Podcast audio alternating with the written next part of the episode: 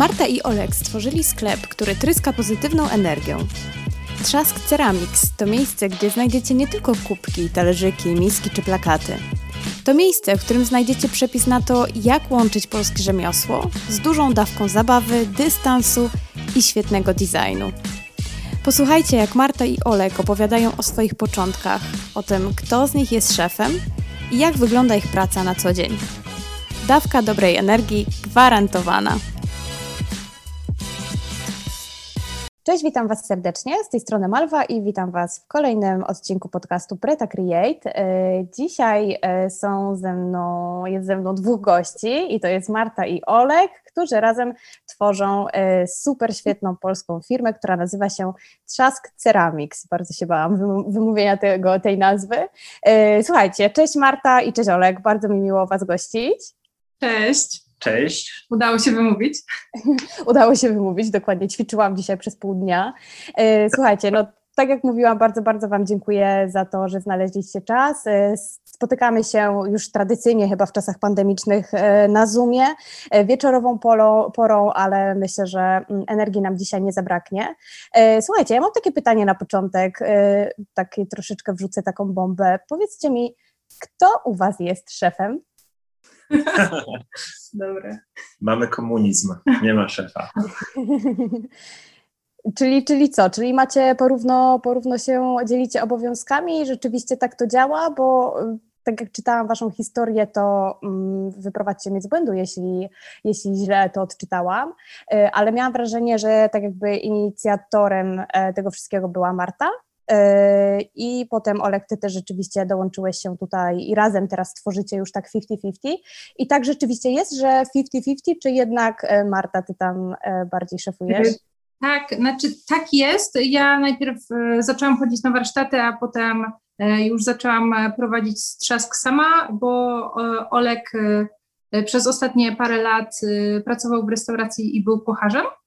E, I, e, ale nawet jak był kucharzem, to też zawsze przychodził mi pomagać swoje dni wolne, więc e, tak naprawdę on od samego początku mi pomagał i trochę pracowaliśmy razem. Wiadomo, że on miał też etat, więc ja głównie pracowałam w pracowni, no ale właściwie od ponad roku, już chyba półtora roku, Olek już pracuje tak full time razem ze mną i mamy jeszcze pracowniczkę, która, yy, która nam pomaga w, w produkcji. Mhm. Natomiast jeśli chodzi o naszą organizację pracy między sobą, to tutaj nie mamy raczej nie mamy hierarchii yy, między sobą, tylko bardziej równy podział. Także podzieliliśmy sobie obowiązki i staramy się sobie nie wchodzić w drogę.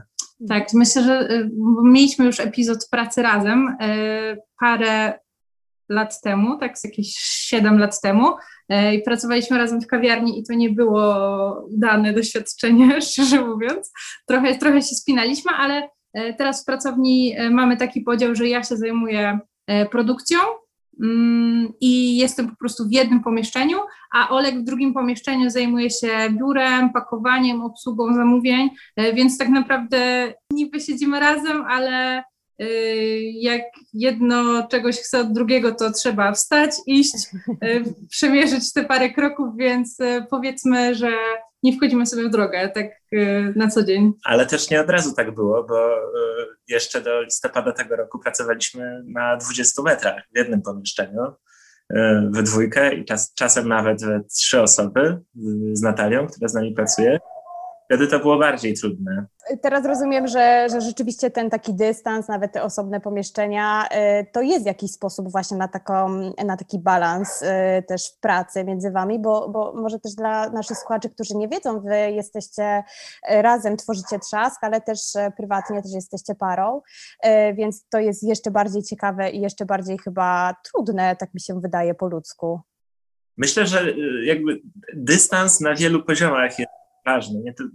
Jeden poziom to jest ten dystans e, w dwóch pomieszczeniach, powiedzmy, ten, ten mały, ale też właśnie dystans e, rozumiany jako dzielenie obowiązków, wytyczanie granic i, i, i, i pilnowanie tego. To, to myślę, że jest cały czas proces, i, ale, ale, ale właśnie rozgraniczanie obowiązków i podział jest pierwszym krokiem do tego, żeby to w ogóle działało. No ten podział bardzo pomógł, bo my, my sami widzimy, że lepiej nam się pracuje, a, a ta po prostu podział tej, tej przestrzeni pomógł, y, pomógł cały ten proces jakoś usprawnić. Mhm. A możecie powiedzieć więcej właśnie, jak wygląda na e, co dzień? Czyli ten podział obowiązków, rozumiem, że to jest tak, że ty, Marta, zajmujesz się stroną bardziej projektową, e, natomiast czy wy słyszycie mojego psa szczekającego w tle? Tak. Czy... Słyszymy, słyszymy. Yy, tak, przepraszam, właśnie trochę mnie wybył z rytmu yy, mój szczekający pies, natomiast takie mamy yy, warunki. Dobra, słuchajcie, czyli rozumiem, że, że, że, rozumiem, że wasz podział obowiązków to jest jedno i drugie, druga sprawa to jest właśnie ten dystans, czyli mm, te pomieszczenia, które od listopada macie, osobne i rozumiem, że jak najbardziej to jest ważne, a też od razu może przy tym temacie zapytam o taki dystans w ogóle do pracy, czyli mm, właśnie z, te, z tego, że wy jest jesteście razem w pracy i poza pracą, y, wynika pewnie takie zatarcie się granic, czyli y, jak sobie radzicie z tym, że wychodzicie z pracy i macie jakąś taką zasadę, że dobra, w domu nie rozmawiamy o pracy, bo myślę, że to jest też tak psychologicznie dosyć trudne. Przed tym zatarciem granic między pracą a życiem musimy się bronić y, właśnie pilnując granic i, i takiego skrajnego oddzielenia bardzo często w rozmowach ze znajomymi się śmiejemy z tego, że e, teoretycznie jakby pracujemy razem, mamy swoją firmę, więc jakby pełną swobodę działania, a jednak pracujemy od 9 do 17. Że to jest coś takiego, co bardzo wielu, bardzo wielu ludziom praca kreatywna kojarzy się właśnie z jakimś takim nieuregulowanym czasem, wykańczaniem projektów. No, że ogólnie praca kreatywna kojarzy się z freelancem i z nieustalonymi godzinami. Co też daje, że daje dużą wolność i jakąś taką swobodę. Ale my właśnie doszliśmy do tego, że, że postanowiliśmy sobie takie sztywne granice wprowadzić. Żeby I rzeczywiście właśnie... pracujecie od 9 do 17? O 17 zamykacie pracownię i do widzenia idziemy do domu? Staramy się. Staramy się. Znaczy, przychodzimy na pewno na, na dziewiątą, E, I jakby jeżeli no teraz mamy marzec i powiedzmy, że ten sezon y, jest już raczej taki po grudniu uspokojony, no to wychodzimy o 17, ale wiadomo, że tak mniej więcej od września już te godziny się troszeczkę wydłużają.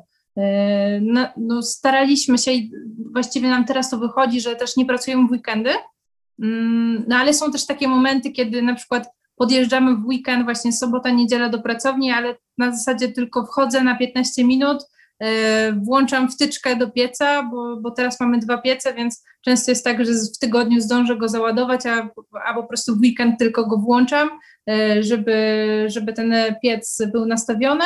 E, no ale to nie jest łatwe, ale pilnujemy się planu, bo też po prostu kiedyś trzeba też odpoczywać i ten weekend jest właśnie po to w takim układzie, w jakim my pracujemy, to było o tyle trudne, że musieliśmy sami, sami podjąć tę decyzję, że, że ustawiamy sobie te granice, nie? Że, że nie ma nikogo, kto by za nas pilnował tych godzin.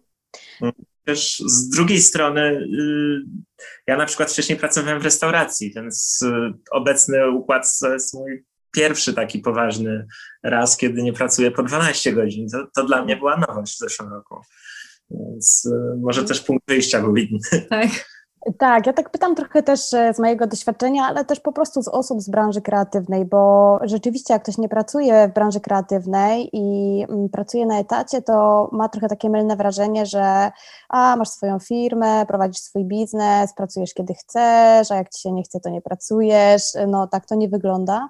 E, I właśnie widzę, że e, jeżeli czuje się pasję do tego, co się robi, a wy na pewno to czujecie, to chyba trudno bardzo postawić sobie te granice, że dobra, koniec i idę do domu, dobra, koniec, muszę odpocząć, bo, bo ta praca tak naprawdę nigdy się nie kończy, prawda? Że zawsze można, zawsze można zrobić więcej. W Waszym przypadku zawsze możecie zrobić e, więcej rzeczy, co przełoży się na większą sprzedaż, bo przecież macie rzeczy, które, na które jest popyt, tak? Jest brak w magazynie, a gdybyście zrobili ich więcej, to na pewno by się sprzedały. Jesteście na takim etapie e, biznesu e, i, i, i tutaj też nie macie czasem pokusy, że dobra, chodź, weźmiemy, zrobimy więcej, będziemy mieć na super wakacje. Wiecie, tak już nawet biznesowo.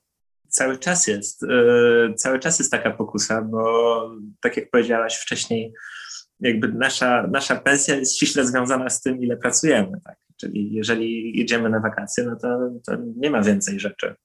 To, to się nie dzieje samo. Dla mnie to też jest bardzo stresujące, bo mm, ja właściwie no, ja mam problem z, z odpoczywaniem. Yy, odpoczywam tylko jak już gdzieś wyjadę, faktycznie po prostu wyjedziemy z Warszawy i wtedy moja głowa się wyłącza. Yy, no ale teraz przez, yy, przez pandemię, no, wiadomo, tak jak wszyscy siedzimy w domu, yy, no ja mam taką dużą pokusę i właściwie każdy weekend chciałabym tam jechać i chociaż wstawić ten piec. Yy, I, I robiłam to oczywiście, tylko że to można robić jeden tydzień, drugi tydzień, trzeci tydzień i, i po prostu po tym, po tym miesiącu nagle się okazuje, że kurczę, już w to nie masz siły i nie masz ochoty jechać w ten weekend do, do pracowni. Yy, I, i, I cały czas jest jakaś taka właśnie presja związana z tym, że produkujemy jakąś tam bardzo ograniczoną ilość rzeczy tak naprawdę. Yy, teraz mamy taki system, że produkujemy przez tydzień, i wszystko, co uda nam się wyprodukować przez tydzień, wrzucamy e, w poniedziałek e, do sklepu.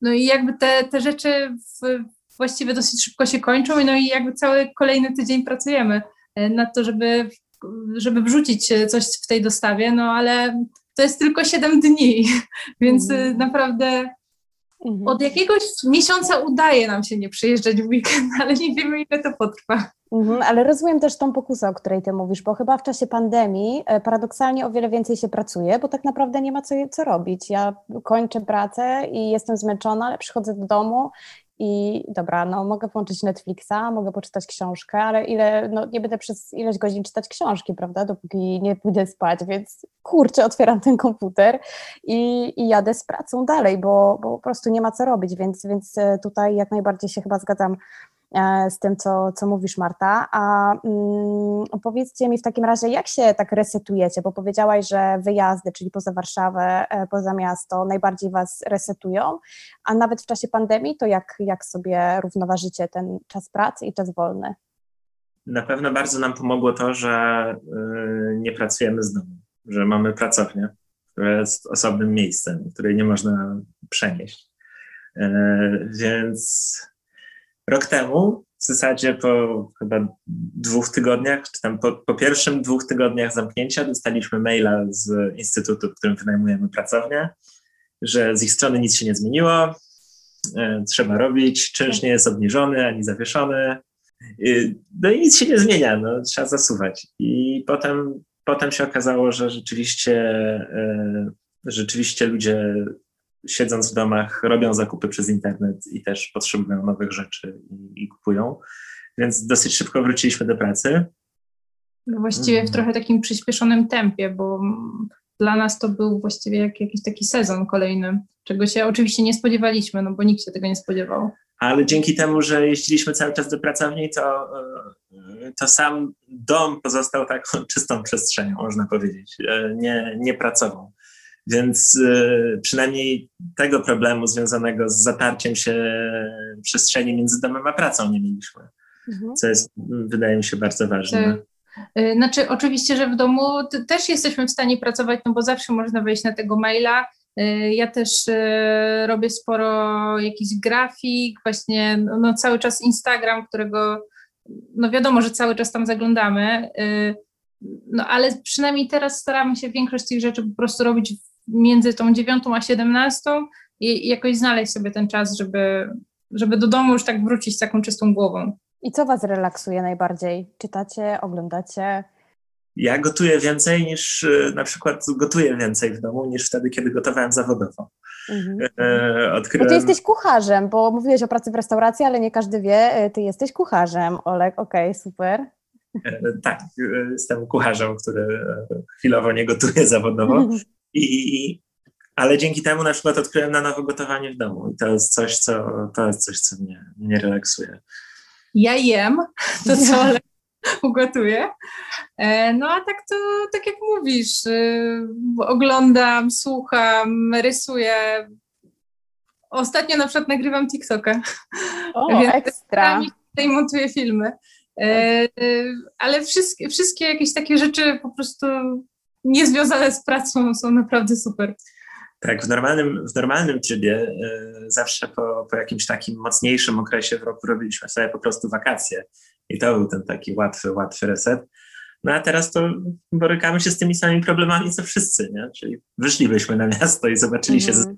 przynajmniej, no ale... E, mamy też e, ten komfort, że rodzice Olka mają działeczkę 100 kilometrów od Warszawy, więc czasami uda nam się tam pojechać i, i, i tam po prostu pobyć w naturze i, i trochę odpocząć. Super. Akurat rozmawiamy w taki dzień, gdzie kilka godzin temu wprowadzili lockdown prawie całkowity, e, więc tym bardziej szkoda, e, ale też, też mam nadzieję, że, że, że już niedługo działeczka, sezon działeczkowy, wiosenny, też na to czekam. E, dobra, to słuchajcie, wracając do początku, bo ty, Marta, powiedziałaś, że tak jakby od ciebie się zaczęło na takiej zasadzie, że ty poszłaś na kurs ceramiki. Jakbyście mogli powiedzieć, jak to się wydarzyło, czyli jak to się wszystko zaczęło? No, to tak jak mówisz, najpierw e, ja, Olek pracował na, na etacie, ja też pracowałam na etacie i pracowałam e, w restauracji jako kelnerka e, i w międzyczasie zaczęłam chodzić, a w międzyczasie byłam jeszcze na, na studiach na grafice i tam w ramach zajęć postanowiłam, że zacznę malować na talerzach i używałam takich e, ceramicznych farbek, które się wypalało w piekarniku, no ale trochę mi było mało, więc zapisałam się na e, kurs ceramiczny. E, no i właściwie pochodziłam tam z miesiąc i już wiedziałam, że to jest jakaś rzecz, która mnie fascynuje i chcę się tym zajmować. Więc właściwie pracowałam, studiowałam i każdą wolną chwilę, kiedy byłam w restauracji, to, to szłam na kurs. I chodziłam, e, chodziłam na warsztaty ceramiczne e, przez jakiś miesiąc, jednocześnie pracowałam i studiowałam. E, to były moje już kolejne, kolejne studia po, po sztuce mediów. I ja właściwie chwilę później zaczęłam częściej chodzić niż na ceramikę niż, niż na te studia, więc stwierdziłam, że po prostu trzeba wybrać a że to już był moje, mój kolejny kierunek, to, to stwierdziłam, że, że okej, okay, że mogę tak zrobić. E, no i miałam ten komfort, że Krzysiek, do którego chodziłam na warsztaty, e, zaproponował mi, że jeżeli tak często jestem u niego w pracowni, to po prostu może będziemy wynajmować ją razem. I ja w ten sposób się dorzucałam do czynszu i mogłam korzystać ze wszystkich sprzętów, które on miał. No i, i też z jego wiedzy, bo on ma bardzo duże doświadczenie. E, więc miałam do dyspozycji właśnie i, i koła garncarskie, e, i, i piece, i mogłam wypalać u niego i właściwie wszystkie narzędzia, których jest po prostu bardzo, bardzo dużo. I na, na początek, jeżeli miałabym to wszystko sama zgromadzić, to na, było, na pewno byłoby mi ciężej. E, no i, i, w, i w taki sposób właściwie pracowałam, jednocześnie chodziłam na warsztaty i stopniowo coraz miałam, miałam mniej zmian w restauracji, a coraz częściej chodziłam na warsztaty, y, a jeśli chodzi o pracę w restauracji, to, y, to też to były całkiem, to była bardzo niewymagająco intelektualnie praca, ale też z bardzo dobrymi napiwkami, więc y, po prostu mogłam całe te pieniądze właściwie wkładać w ceramikę i inwestować w to. A, a, potem się okazało, że mamy za dużo rzeczy. No więc jeżeli Marta chce robić kolejne rzeczy, to musimy sprzedać te, które mamy. Czyli na półkach wam to stało i stwierdziliście, dobra, sprzedajemy? Ale dosyć szybko, dosyć szybko, dosyć szybko postanowiliśmy to jakby usystematyzować. Ja właściwie od razu, y, nie miałam od razu Instagrama, ale miałam też bloga na Tumblerze, kiedy, kiedyś się to prowadziło. Mm-hmm. I tam e, też wrzucałam e, po prostu zdjęcia z scenami swojej ceramiki i tak, tak się najpierw właściwie zaczęło, że to znajomi trochę zaczęli kupować. Potem w ramach jakiejś takiej szybkiej akcji pojechaliśmy na trochę taki pchlitarg, gdzie się rozstawiliśmy z rzeczami i też udało nam się parę rzeczy tam sprzedać. Staliśmy z przyjaciółmi. Oni zbierali na wakacje i sprzedawali swoje graty z mieszkania i książki, tak, a my sprzedawaliśmy ale sprzedawaliśmy ceramikę. E, ale to chwyciło. I też mieliśmy gdzieś po paru miesiącach moment, e, kiedy trzeba było podjąć decyzję, jak, jak podpisujesz swoje prace. Więc tak. mieliśmy burzę mózgów, podczas której nie wiadomo kiedy dokładnie przyszedł do głowy trzask. I potem to się potoczyło raczej organicznie. Ale to była łatwa decyzja, y, bo, bo rozumiem, że ty, Marta, wtedy musiałaś zrezygnować z pracy. Ty, Olek, też wtedy musiałeś zrezygnować y, z pracy, czy... Nie, nie, nie. Ja właśnie korzystaliśmy z tego, że po pierwsze cały ten proces trwał półtora roku chyba, zanim Marta zrezygnowała tak. ze swojej pracy i następne półtora, zanim ja dołączyłem, więc e, to był, to, to, to był dosyć długi, długi proces i to się odbywało stopniowo, ale też e, wydaje mi się, że. Jakoś tak naturalnie to przyszło, bo ja właściwie. E, Olek wtedy też bardzo dobrze zarabiał, więc jakby on właściwie odkąd ja się zaczęłam zajmować tą ceramiką, minęło może pół roku i on już mnie namawiał do tego, żeby hej, rzuć tą pracę w restauracji, po prostu zajmuj się tą ceramiką, bo już te, już te pierwsze targi, pierwszy raz zapisaliśmy się też na takie poważne targi, czyli targi rzeczy ładnych, właśnie takie grudniowe, gdzie właściwie mieliśmy trochę taki test, czy ludziom się w ogóle podobają te rzeczy.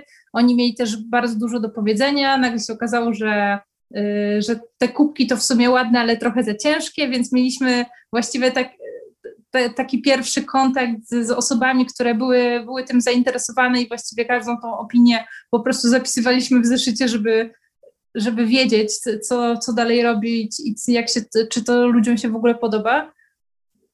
Natomiast z przejściem, e, z przejściem od pracy e, zwykłej, etatowej do, do robienia ceramiki full time, no to to był proces, trzeba było to wybadać i też się przygotować. E, bo to jest oczywiście trudne, bo jak gdyby zostawiasz y, układ, w którym już funkcjonujesz w miarę wygodnie i, e, i, i, nagle zostajesz no, bez tego oparcia w jakiejś tam bazie stałej pensji i tak dalej, a z drugiej strony nie mając czasu w pełni, e, który, który w pełni możesz poświęcić na, na, na rozwijanie pracowni, nie jesteś w stanie jej rozwinąć. Mhm. Więc trzeba było, wydaje mi się, wybadać ten moment. Mhm. Tak, ale mi się wydaje, że to trochę według takiego polecanego szablonu trochę działało. W sensie, w, którym, w którymś momencie, kiedy jakby przychody z, z, jakby z ceramiki zaczęły powiedzmy się to trochę wyrównywać albo dochodzić do momentu y, jakby tej pensji, no to, to, to już był trochę taki taki sygnał, że trzeba, że trzeba po prostu przejść na drugą stronę. I ja też y, na początku działałam w ramach y, inkubatorów przedsiębiorczości, y, które trochę jakby pomagały mi z księgowością i z prowadzeniem działalności. No, ostatecznie czuję, że byłam tam za długo, a potem w sumie właściwie po, po półtora roku już założyliśmy działalność i już, już działamy jako trzask, jako samodzielna firma. Mhm. Chyba ten moment przejścia zawsze jest trudny i on nigdy nie jest taki bardzo płynny, tak jak e, ty też mówiłeś, Olek, że trzeba go wyczuć i też nie przegapić tej szansy, e, bo potem można się naprawdę zajechać, no nie, bo to już e, w którymś momencie robią się dwa etaty, czasem trzy etaty, bo jeszcze te kwestie księgowe się prowadzi, jakieś takie też biurowe, te całe zaplecze firmy, mm, więc, więc rzeczywiście trzeba dobrze wyczuć ten moment i, i też czasem zaryzykować. A powiedzcie mi, czy pamiętacie taki moment, kiedy wasz mm, pomysł na, no, nazwijmy to biznes, bo jednak jest to jakiś biznes, jest to biznes kreatywny, mm, kiedy wasza działalność, może tak, to jest ładniejsze określenie, kiedy to tak pyknęło, że zobaczyliście, kurde, to naprawdę idzie, nie wiem, poszliście spać i rano obudziliście się i wszystko macie wyprzedane, albo wrzucacie nowy produkt i po prostu w 10 minut nie ma tego produktu, czy nie wiem, w 5 minut. E, pamiętacie taki jeden moment? Było kilka i za każdym razem chyba za każdym razem myślisz, że to jest ten moment, a potem przychodzi ten następny, myślisz sobie, wow, teraz to już jest poważne. Tak, teraz to jest to poważne. jest kolejny rekord. Nie, to już, to już kolejny rekord. Y, właściwie to um, jakby trochę takie zawsze podsumowanie roku, czyli właściwie tam od 19, 20, czyli grudzień, w którym y, jest bardzo duża ilość targów i ten ruch też jest największy, to my właściwie po każdym takim grudniu mieliśmy taki moment wow, jakby super i w ogóle dobrze nam idzie i jesteśmy z siebie dumni, e, ale właściwie potem co chwilę jakoś co idzie do przodu, nie wiem. E, trochę mieliśmy też taki moment e, przy, jak się zaczęła pandemia i właściwie trochę głupio o tym mówić, bo wiem, że dużo osób jest po prostu w niefajnej sytuacji przez pandemię, no bo właśnie na przykład y, tracili pracę, ale tak jak już Olek wcześniej wspominał, no dużo osób po prostu siedziało w domu i robiła, robiło zakupy przez internet. Mm, no i my wtedy poczęliśmy, że, że trochę szybko zaczyna się to sprzedawać i, i dziać i tak naprawdę to jest moment, w którym zastanawialiśmy się, czy nie powinniśmy siedzieć w domu, a, a wtedy przyspieszyliśmy. Mhm. Myślę, że y, dużo jest takich biznesów i rozumiem y, to, że jest Wam z jakiejś strony głupio, bo też my jako Preta Create jesteśmy takim biznesem, który no, wystrzelił w czasie pandemii, nie ukrywajmy, ale, yy, ale właśnie myślę, że ta pandemia no, niestety tak bardzo podzieliła, albo ktoś jest yy, naprawdę w czarnej dziurze i nie jest dobrze, yy, albo rzeczywiście te biznesy online mają się świetnie, więc, więc niestety tak to, tak, tak to po prostu jest i nie ma co zaprzeczać dobra, a powiedzcie mi, bo jestem też bardzo ciekawa, jak wygląda cały proces twórczy. Myślę, że dla naszych słuchaczy to też jest interesujące, czyli jakbyście mogli, nie wiem, taki krótki kursik, e, jak powstają Wasze produkty od samego początku, od idei już do konkretnego produktu? Tak, no to e, o procesie twórczym na pewno najwięcej powie Marta, bo ja jestem ja w naszym duecie odpowiadam za to, żeby Marta mogła się w całości poświęcić właśnie procesowi twórczemu, czyli ja odpowiadam za te wszystkie rzeczy, które przeszkadzają. Które są super ważne i tak naprawdę bez tego by się nie spinało. E, tak, więc e, a, a proces twórczy zostawiam Marcie. E, ja czasami, jak jestem już bardzo przepracowana, to w ramach relaksu idę do Olka pakować paczki i trochę pociąć papieru, żeby się trochę od, odreagować. Ale dobrze, czyli proces twórczy, czyli jak powstają rzeczy? Mhm. No to właściwie to jest kilka metod, bo no, najpierw to właściwie wszystko powstaje od szkicu i od jakiegoś pomysłu, ale tak jak produkty, które mamy w sklepie teraz i, e, i już to są jakieś takie potwierdzone wzory, które które wcześniej były prototypami, ale nam się spodobały i, i, i naszym odbiorcom też się spodobały, no to właściwie mamy kilka metod. Ja część rzeczy na przykład toczę na kole, część rzeczy jest budowana, budowana ręcznie i wałkowana, a, a część rzeczy jest odlewana w formach gipsowych. Y, I, I jakby właściwie od, od rozpoczęcia pracy nad na przykład kubkiem, to do wypalenia go i, i do sprzedaży mija około tydzień, półtora, bo, bo to jest dosyć długi proces. Powiem w skrócie. Najpierw mhm. robimy taką pracę, potem ona musi wyschnąć, bo jakby cała, cała woda, która jest w tej glinie, musi wyparować. E, wypalamy taki kubek e, na pierwszy wypał, czyli na biskwit na 900 stopni i taki wypał trwa około dobę. Potem wyjmujemy ten kubek z pieca, oczyszczamy go i możemy go malować i szkliwić. E, ja głównie swoje rzeczy właśnie maluję farbkami e, i potem e, szkliwię w takim transparentnym szkliwie, żeby, żeby była ta warstwa właśnie tego połysku. I wstawiam taki kubek do pieca na, na wysoką temperaturę, czyli na 1230 stopni.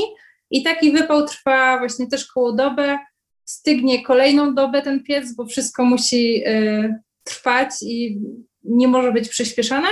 I na końcu mogę wyjąć ten, ten kubek, oczyścić spód, żeby wszystko było gładkie i wtedy przekazuję Olkowi, żeby już pakował i wysyłał. No Olek, zdradź nam, co się tam dzieje w Twoim pomieszczeniu. E, potem, jeżeli, jeżeli kubki wyjdą, e, w momencie, w którym rzeczy wychodzą z pieca, to jeszcze musimy sprawdzić, czy wszystko, czy wszystko się udało, czy wszystko e, działa tak jak trzeba, bo nawet jeżeli mamy e, pracowaną technologię i rzeczy, które robimy cały czas, no to ceramika ma to do siebie, że jest e, nie, nieprzewidywalna do końca, więc najpierw, najpierw musimy sprawdzić, czy wszystkie kubki są w miarę równe, czy nie ma żadnych plamek na szkliwie, pęknięć albo tego typu rzeczy po takiej selekcji jeszcze, e, jeszcze trzeba przeszlifować spody. E, no i potem, jeżeli kubki się sprzedadzą, no to je pakuję. Też e, po oczyszczeniu przodów, spodów zawijam je w papier, potem sztywną tekturę i pakuję paczkę za paczką. Ostatnio dostałam, e, to znaczy zostałam, zamówiłam jeden z waszych kubków, na który się czaiłam bardzo długo i e, kurczę, dostałam e, tutaj szapoba za element pakowania, za ten proces pakowania, bo super to wygląda, wszystko tam się zgadza, od zewnątrz do wewnątrz, wszystko co jest w środku, e, to też jest bardzo, bardzo miłe, nawet tam dodajecie od siebie notkę, więc to wszystko jest naprawdę też, też przemyślane i, i, i bardzo miło dostaje się taką przesyłkę. To jest e, kluczowy moment w prowadzeniu pracowni ceramicznej, bo wydaje mi się, że e, ceramik, który nie potrafi pakować, plajtuje szybko. Tak, tak, to prawda, to prawda. E, I, I, następuje trzask, nie? E, ten właśnie nomen omen, e, nasz dzisiejszy temat. A powiedzcie mi, co jest waszym bestsellerem? Wiecie co, jaki produkt jest taki, że zawsze go dacie, zawsze się sprzeda? Mm, to się zmienia, ale teraz chyba od jakiegoś czasu to są chyba dalej kubki z tygrysami. Tygrysy i lamparty. Tak, tygrysy i lamparty. lubię ten wzór, ale szczerze mówiąc, bo już narysowałam go w takich ilościach, że kiedyś to sobie jeszcze na przykład rysowałam szkic ołówkiem na tych kubkach albo talerzach, a teraz już po prostu z zamkniętymi oczami mogłabym go na, narysować. Yy, ale, ale dalej to jest wzór, który my też go mamy w domu, oczywiście, mhm. e, i, i dalej się, się cieszy jakąś popularnością w, w, tych wśród naszych głównie klientek, więc e, dalej go robimy. Ale ja się staram też e, co jakiś czas wprowadzać coś nowego. Właściwie bardziej też trochę dla siebie, żeby sobie uroz, urozmaicić pracę i nie malować cały czas tego samego. Ale te, te wzory tak krążą i powracają ale też nie ma tygodnia, żebyśmy nie musieli y, wprowadzać do systemu nowego wzoru i robić nowych zdjęć, bo akurat coś się zmieniło. Więc tutaj mhm. ten system pracy jest bardzo y, dynamiczny. Tak, no właściwie to ja oprócz, y, oprócz produkcji, to też jeszcze robię właściwie wszystkie zdjęcia, no i prowadzę, prowadzę Instagram. Właściwie jest tak, że po wyjęciu pieca, czyli jak właściwie pod koniec tygodnia, często jest tak, że po prostu muszę robić nowe zdjęcia produktom, bo jest coś nowego. E, I, I wtedy muszę to właśnie przesyłać, już przekazuję to Olkowi, żeby on to wstawiał na stronę, uzupełniał wszystkie stany. Ale wracając jeszcze do pytania bestseller, to w ogóle yy, poza wzorem kubka, yy, który jakby jest najbardziej popularny, czy sprzedaje się najlepiej, to w ogóle to, że to jest kubek, to nie jest takie oczywiste, bo na początku trzasku Marta robiła głównie talerzyki, tacki, wazony, wazony, a kubków nie było od samego początku, to dopiero później się pojawiło i, i w którymś momencie się okazało, że to jest trzon naszej produkcji. Ja też e, na początku robiłam biżuterię, bo też najbardziej mi się podobało robienie tej biżuterii i, i, i trochę taka, e, taka praca tak dużo było dłubania przy niej i jakichś takich drobnych elementów i to mnie relaksowało. I kubków trochę celowo nie chciałam robić, bo zrobiłam jakiś tam wstępny research y, rynku i stwierdziłam, nie no, wszyscy robią kubki, po co komu kolejne kubki? Y, I właściwie trochę tak, tak przez przypadek y, zaczęłam je robić i, i to nagle zaskoczyło i się okazało, że, że, że to jest jakiś taki produkt, który bardziej niż talerze, wazony i kolczyki ludzie chcą, więc jakoś tak naturalnie to się potoczyło. Bo wydaje mi się, że kubek z jednej strony to jest bardzo osobisty przedmiot, że fajnie jest mieć swój ulubiony kubek, albo właśnie swój kubek, to jest mój kubek, a z drugiej strony nigdy nie ma za dużo kubków. Mhm. Jak, jak spojrzymy na nasze szafki w kuchni, no to, to też no, mamy dużo kubków E, trzasku, mamy sporo kubków znajomych ceramików, czy, czy kubków kupionych na targach. To jest taki przedmiot, którego można mieć dużo, a jednocześnie ale, jest się do niego przywiązany. Tak, ale też w jednym kubku pijesz kawę, w innym pijesz herbatę. No pewnie. To jest też dobra rzecz na prezent. Yy, jakaś taka, że fajnie komuś dać kubek. I przyjemnie dostać kubek. Przyjemnie dostać kubek. Tak, myślę, że też właśnie można wziąć do pracy ze sobą, e, w sensie być w pracy jakiś ulubiony kubek e, i co najważniejsze, one nie muszą być w komplecie, no nie? Bo talerze, e, tak. wiadomo, że też talerzyki niektóre nie muszą być w komplecie, ale chyba bardziej talerz do kompletu niż kubek. No kubek jest po prostu osobną jednostką i tak jak mówicie, strzałem w dziesiątkę. Dobrze, no to na koniec zapytam Was, co dalej? Jakie macie plany? Czy, czy, czy są jakieś wielkie plany na rozwój, czy raczej nie macie takiej strategii przemyślanej, tylko z dnia na dzień, e, albo czekacie na rozwój sytuacji? E, co, czego możemy się spodziewać w najbliższej przyszłości? Więcej kubków. E, no, właściwie mamy taki. My generalnie planujemy rzeczy. I u nas po prostu w pracowni wisi kalendarz, który, który jest tam jakoś tam w miarę zapełniony i raz, że planujemy wypały do przodu, bo, bo też palimy te, te rzeczy na różne temperatury, więc po prostu trzeba to wszystko, wszystko zaplanować. Y, planujemy dostawy, planujemy też wyprzedaże. Natomiast y, tak, no cały czas musimy myśleć do przodu i no w tej chwili naszym głównym wyzwaniem jest to, jak, jak zaspokoić większe zapotrzebowanie na, na, na te przedmioty, które, które produkujemy, jednocześnie nie tracąc ich charakteru. I, i to jest to, z czym się mierzymy, bo y, z jednej strony y, dzięki temu, jak Marta prowadzi też Instagram i, i jak bardzo ludziom podobają się rzeczy, które robimy, to zapotrzebowanie jest bardzo wysokie, a jednocześnie chcemy zostać przy tym, że to, jest, to są mimo wszystko y, bardzo osobiście wytwarzane przedmioty. Tak? No myślę, jakby my też powoli się otwieramy na pomoc i jakby wpuszczamy też trochę inne osoby do pracowni właśnie, żeby nam pomagały w, właśnie w tym, y, tym procesie y, czy pakowania, czy właśnie produkcji, no ale chyba największy problem polega na tym, że jakby każda ta rzecz musi fizycznie przejść przez moje ręce, bo, bo ja ją maluję i, i szkliwie i akurat tego nie chciałabym nikomu oddawać, więc podejrzewam, że że będziemy szukać osób, które będą nam pomagać w całej tej reszcie, reszcie rzeczy, yy, czy właśnie czy przy szlifowaniu, czy przy odlewaniu kubków. Yy, no to, to, już się dzieje. Tak, to już się dzieje. Myślę, że po prostu powoli tro, troszeczkę skala będzie się zwiększać. Yy, ale my też nie chcemy być jacyś bardzo duzi, tak myślę. Po, Ale no jesteście. nie słucham, nie słucham. Olek chce. nie, na pewno jakby nie celujemy, nie celujemy w fabrykę, raczej Aha.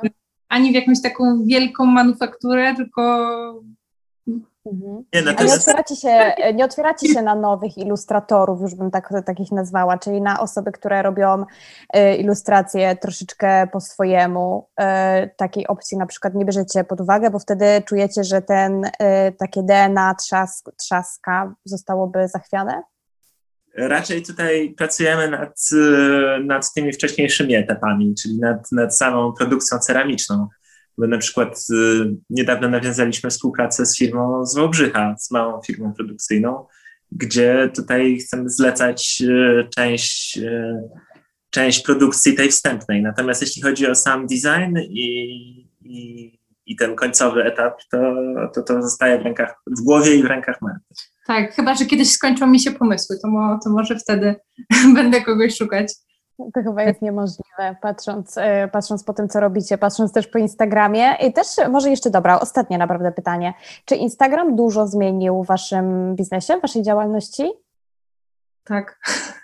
Mhm. E, nie, no tak, tak, tak, zdecydowanie, bo tak jak nawet po, widzimy po statystykach na przykład wchodzenia na stronę i właściwie kim są nasi klienci i, i kto kupuje nasze rzeczy, E, to ten Instagram jest właściwie taką główną platformą, skąd ci ludzie przychodzą.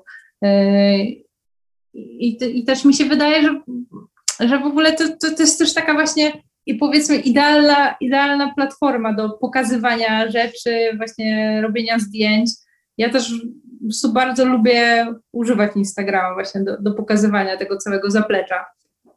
I tak jak wcześniej mówiliśmy o tym, e, jak przetrwaliśmy, jak, jak reagowaliśmy na pandemię, jak nasz biznes reagował na pandemię, to wydaje mi się, że e, tutaj nasza wcześniejsza obecność właśnie na Instagramie przede wszystkim, bo to jest nasze główne medium, e, że to, że w momencie, w którym e, odwołano targi, sklepy stacjonarne, z którymi pracowaliśmy, też musiały się zamknąć na jakiś czas, to to, że byliśmy cały czas w internecie, że mieliśmy jakąś społeczność ludzi, którzy znali nasze rzeczy i śledzili, kluczowe dla przetrwania pracowni. No i dlatego, żeby nam, że, że, żebyśmy nie dość, nie, że nie stracili, to jeszcze urośli.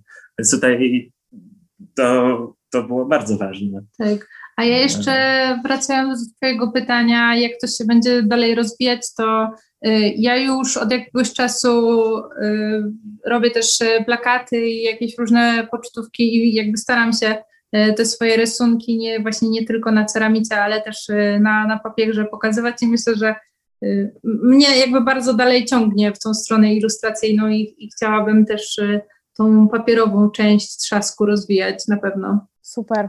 To e, tego Wam życzę w takim razie e, na najbliższą i też na dalszą przyszłość. E, życzę, żeby nie było żadnych wad fabrycznych i żeby nic się tam u Was nie tłukło, żeby ten trzask został tylko w nazwie i żeby tam w pracowni była cisza totalna.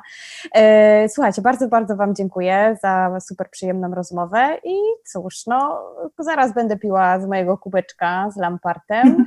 Polecam wszystkim, jeżeli ktoś nie upolował, to czasem powrócą jeszcze? Może powiecie, e, czy możemy się spodziewać dropu?